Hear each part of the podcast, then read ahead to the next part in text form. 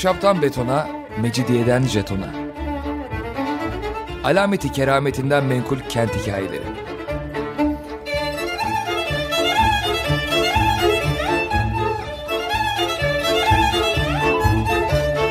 Hazırlayan ve sunan Pınar Erkan.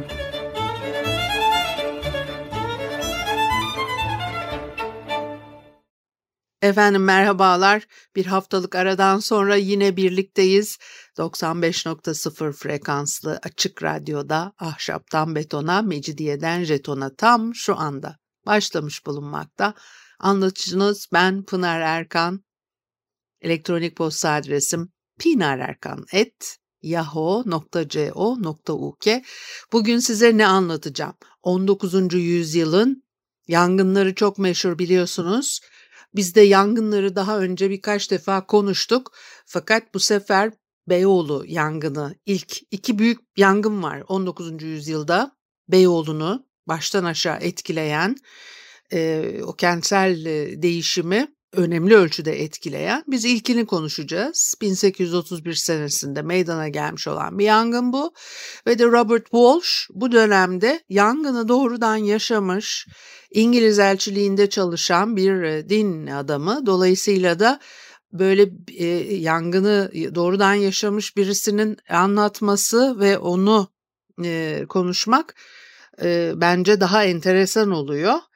E, o dönemin e, Sir Robert Gordon Büyükelçi, e, İngiliz Büyükelçisi Anadolu Kavağı'nda Yuşa Tepesi'nde büyük bir davet veriliyor. Oraya gitmiş. Dolayısıyla da saraydaki bütün hizmetliler de kendisiyle birlikte oradaymışlar.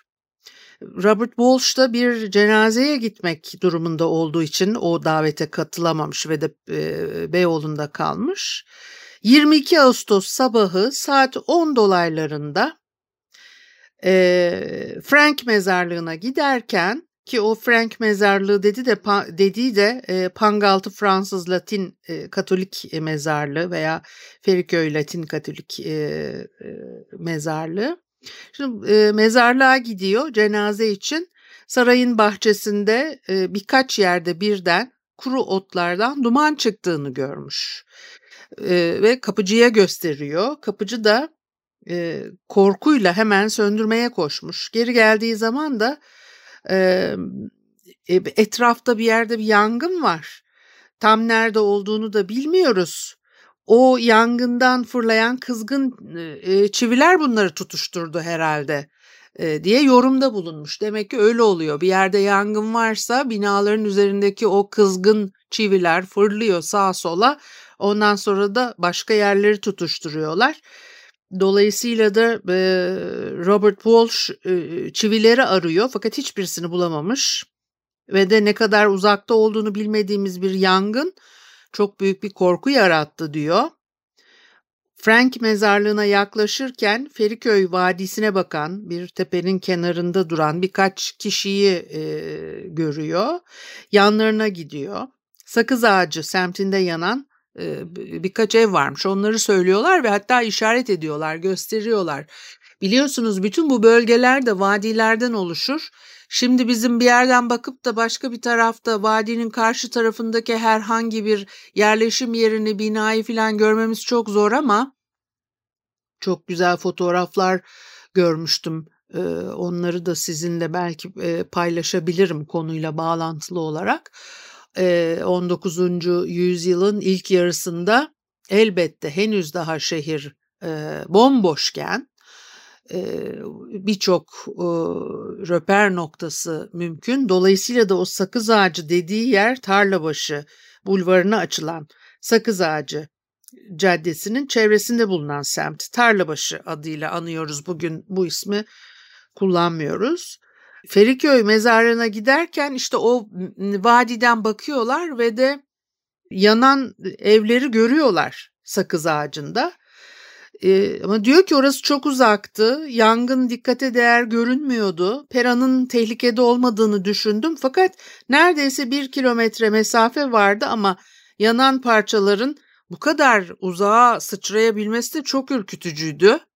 Son derece güçlü ve kuru bir rüzgar esiyormuş tutuşabilecek her şeyi e, kurutmuş e, o rüzgar ve de e, alev almaları çok mümkün o sırada. Yangınla Pera arasındaki dik tepenin yamacındaki ahşap evler bir kereste yığını gibi duruyorlar.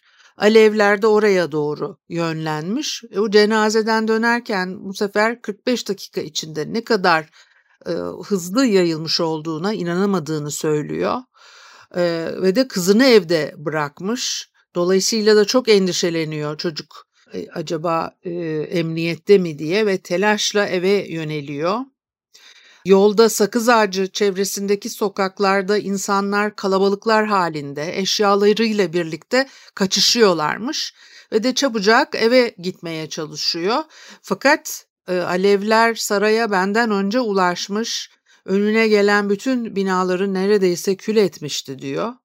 İngiliz sarayı açık bir alanın ortasında olduğu için genellikle e, alevlerin oraya ulaşmayacağını düşünüyorlar. Bahçede başkonsoloslu e, karşılaşıyor, beraberce içeri giriyorlar e, ve de konsolos önleyici tedbirler alınması için talimat veriyor. E, kısa sürede bahçenin üç yanı alevlerle çevrilmiş, adeta bir alev çemberi içine alınmışlar ve de tepelerinden de alevlerden dumandan oluşan bir örtü oluşmuş haliyle e, e, bu kadar hızlı e, yayılan bir yangında. Çevrede yaşayan bazı kişiler güvenli olduğunu düşündükleri için eşyalarını sarayın etrafına taşımışlar. Fakat ısı çok artıyor elbette.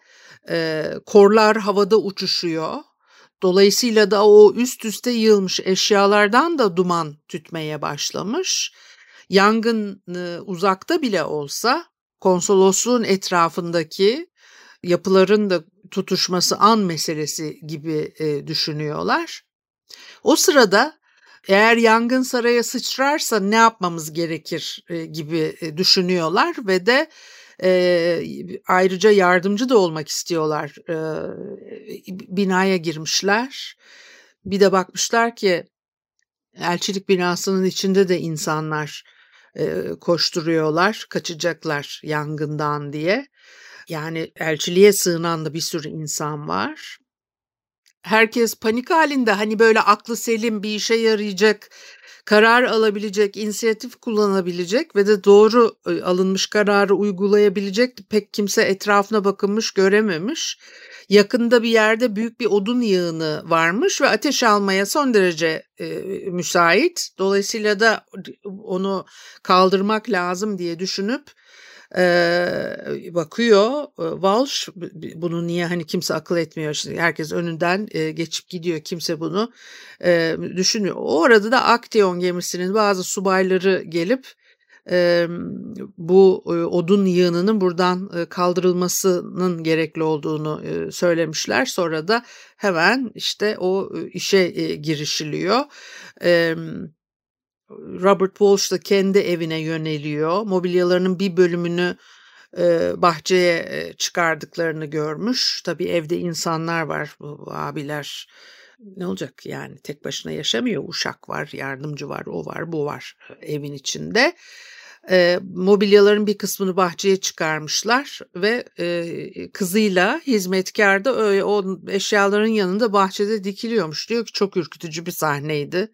Eşyalardan dumanlar çıkmaya başlamıştı. Sanki birden alev alacak gibi duruyordu ve kızımın elbisesinin alev almasından endişelenerek onu hemen bahçeden çıkarıp daha geniş bir açıklıktaki mezarlığa götürdüm diyor. E, oraya varmadan kuvvetli bir rüzgar aniden alevleri bir bacadan püskürtür gibi doğrudan saraya üfürüyor ve kendilerini karanlık kızıl bir alevin içinde buluyorlar. Karanlık dağılınca bahçedeki ağaçlarla birlikte binanın da aniden alev aldığını görüyorlar. Arşivi kurtarabilmek umuduyla yine Aktiyon'un subaylarından biriyle doğrudan binaya koşmuş Ortalıkta yetkili hiç kimse yok. Kimse yangını söndürmeyi göze alamıyor. Sarayı sarmamasını umut etmekten başka yapacak bir şey e, yok diye düşünmüşler. Düşünecek zaman da kalmamış. Doğru arşivin saklandığı odaya koşuyorlar. İçeri girmeye çabalıyorlar ama kapı kilitli. Birkaç kere kapıyı omuzlamışlar ama açamamışlar.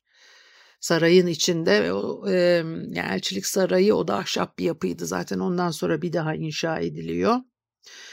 Kapıyı omuzlamışlar dedim değil mi? Omuzluyorlar da hiçbir işe yaramıyor ve de alevler artık pencerelerden çıkmaya başlamış. Kapıyı bu şekilde açamayacaklarını anlayınca dışarı çıkıyorlar ve de diyor ki benim için imparatorluk arşivinden daha kıymetli olan bir şeyi kızımı aramaya başladım. Onu zar zor yalnız ve korku içinde bulduğum sırada büyük bir gümbürtüyle sarayın çatısı çöktü. Binanın ortasında kocaman bir alev sütunu, dumanlarla beraber çok korkutucu bir görüntü. Saray 20 dakika içinde yanıp kül olmuş. Ondan sonra da diyor ki benim evime sıra geldi. Çünkü e, yan yanalar en çok yakın birbirine. Bir marangozhanedeki talaşlar gibi tutuştu. Geriye de külden başka hiçbir şey kalmadı diyor. Ondan sonra da Pera'ya doğru devam ediyor yangın ve önüne çıkan her şeyi hızlı bir şekilde yakmış, götürmüş, küle çevirmiş. Şimdi 19. yüzyıl işte bu yangınların da etkisiyle e, ahşaptan kagire dönüş çabası içinde geçmiş bir yüzyıl. E, çünkü daha önceki yangınlarda taş binalar daha az yanıyorlar. Ahşap gibi değil takdir ediyoruz bunu hepimiz. Yanmaktan kurtuluyorlar ve aynı zamanda da yangının yayılmasını da engelliyorlar. Onun için eğer birisinin eviyle yangın arasında bir taş bina varsa o kişi kendini güvende hissedermiş.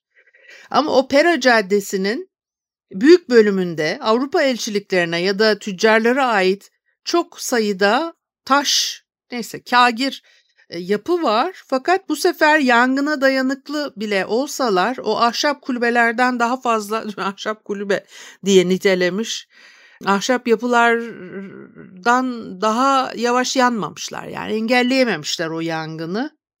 Fransız, Hollanda, Sardinya, Rus ve Prusya diplomatlarının sarayları da hep e, tüccarların o dayanıklı konutları gibi yangına teslim olmuş. 6 saat sonunda biri bile kurtulamamıştı diyor. Bir müzik arası verelim ondan sonra devam edelim. Efendim Açık Radyo'da ahşaptan betona, mecidiyeden jetona devam ediyor. Haliyle Pınar Erkan'ı dinlemektesiniz ve de 1831 tarihli Pera yangınını konuşuyorduk. Robert Walsh e, tanık olmuş doğrudan yangını yaşamış aktarmış. Biz de onu konuşuyorduk. Şimdi e, taş yapıların, kergir yapıların e, yangına dayanıklı olmak hasebiyle tercih edilmeye e, başlandığını 19. yüzyılda yani tercih edilmeye başlanmaktan öteye yasalar çıkartılıyor ki ahşap yapılar kagire dönsün filan diye ama bu, bu büyük pera yangınında e, işe yaramamış. Birçok diplomat sarayı, elçilikler tüccarların da e, evleri çünkü burada çok tüccar var. Aşağıda da Galata'da liman var ya işte orası ticaret bölgesi, iş yeri. Bakıyorsunuz 19. yüzyılda tam bu dönemlerde öyle gelişmeye başlayacak. 19. yüzyılın sonuna gelindiğinde tam bir e, ticari e, şehir e, görünümüne kavuşacak Galata bölgesi. Dolayısıyla orada çalışıyorlar.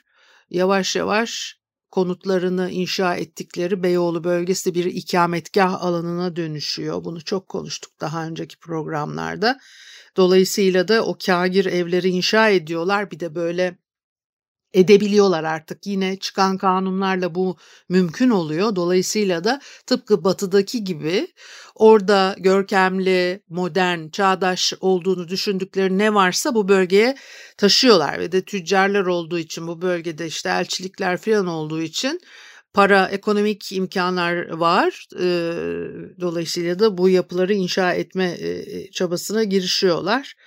Ee, yangın hattı üzerinde olmayan Avusturya ve İsveç elçilikleri sağlam kalmış. 6 saat içinde bütün bu bölge yanıyor demiştim. İsveç elçiliği zaten daha önceki yangınlardan birinde yanmış ve de geriye kapıdaki kulübe dışında pek bir şey kalmamış.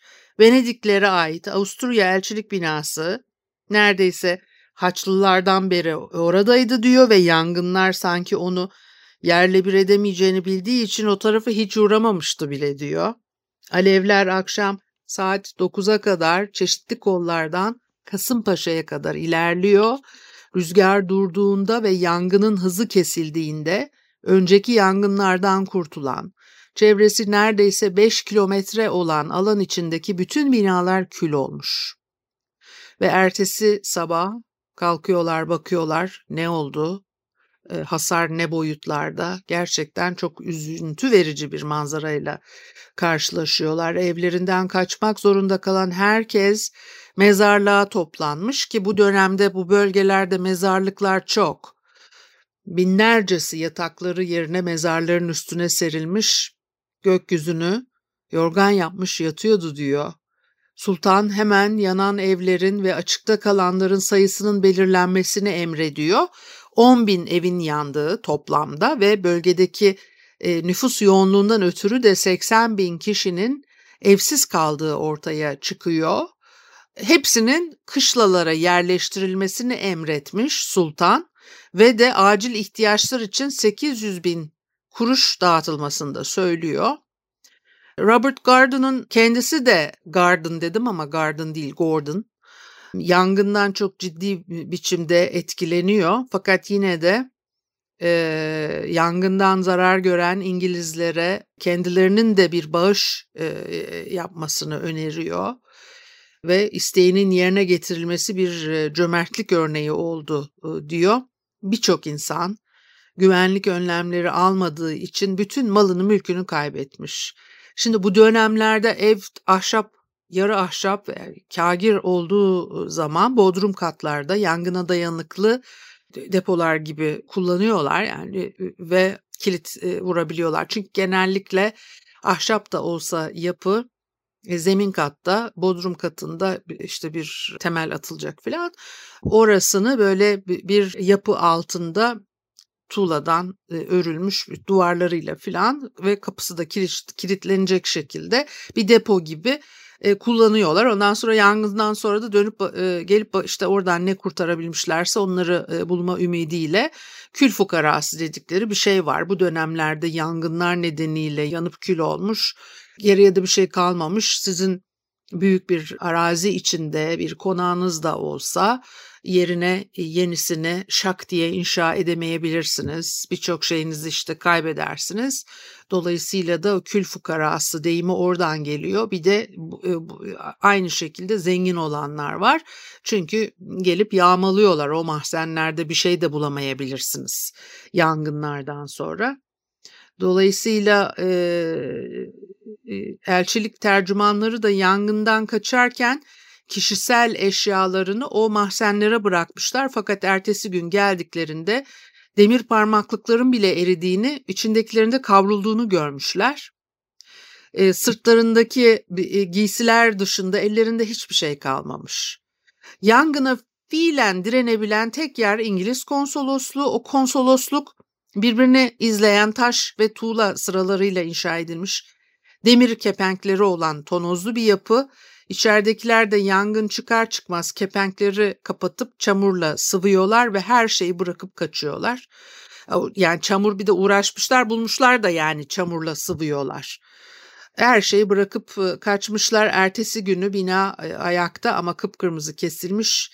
İçerideki her şeyin Herkülenyum'daki el yazmaları gibi e, kömürleştiğini e, düşünmüşlerdi diyor. Herkülenyum'u da o e, milattan önce 79 senesinde Vezüv Yanardağ lavları altında kalan e, ve de ondan sonra da bir İtalyan şehri orası. Sonra e, 1738 ila 1765 yılları arasında kazı yapılıyor.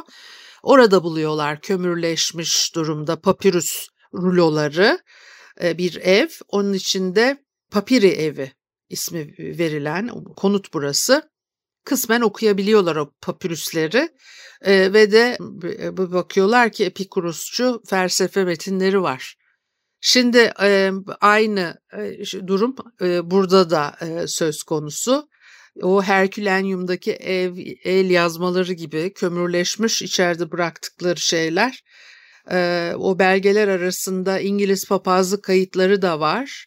Diyor ki ilk gelişimde bunların yangında yok olmasını engellemek amacıyla büyük boy bir folyo yaptırmış e, eski yeni bütün kayıtların buraya kopya edilmesini söylemiştim. Böyle e, bu şekilde e, birisi sarayda öbürü de konsoloslukta korunacaktı. Ve yangın çıktığı zaman o kopyaları oluşturacaklar diye bütün kayıtları oraya taşımışlar. Onun için de e, Pera'daki bütün İngilizlerin doğum, evlilik, ölüm kayıtlarının sonsuza kadar e, yok olduğundan endişeleniyordum diyor. Birkaç gün boyunca kapıları açamıyorlar. Yani kurtulmuş olsalar bile içeri girecek havayla birlikte yine e, tutuşabileceğini içeride ne kaldıysa düşünüyorlar. Neyse ondan sonra içeri girmeyi başardıkları zaman bakıyorlar ki e, yanıp kül olmamış. Birçok şeyde böyle koruyabilmişler. Bir başka yapı daha yangından kurtuluyor. O da yine enteresan işte bu da din adamı ya onun için her şeyi dinin mucizelerine bağlıyor. Efendim çok dindar insanlar bir mucize olarak görmüşler bu yaşananı. Galatasaray'ın hemen hemen karşısına rastlayan bir taş evde peralı hanımlar oturuyorlarmış. Yangın tehlikesi baş gösterdiğinde evlerini bırakıp gitmek istememişler. Fakat alevler binayı çok çabuk sarmış ve kaçmaya da vakit bulamamışlar. Pencereden dışarı baktıklarında evlerinin çevreden yalıtılmış olarak alevlerin ortasında tek başına kaldığını görmüşler. Ve de binanın demir kepenkleri var yine hemen onları kapatıyorlar. İçeride kapkaranlık bir ortamda canlı canlı yanacaklar diye öyle bekliyorlar. Ondan sonra da feci bir durum tabii ki. Şimdi o demir kepenkler kısa bir süre içinde iyice kızmış ve de içeri sızan parlak kızıl bir ışık karanlığı dağıtıyor diye anlatıyorlar. Fakat ev yanmamış, yıkılmamış da içindekiler de ölmeden kurtulmuşlar. Sonra dışarıdan bakınca görüntü müthişti diyor. Tek başına duran yanmış bir sütun gibi taşlar kömürleşmiş böyle camsı bir görünüm almış. Dumanı tüten korlar içinde narin tek başına duran bir mabet gibiydi diyor.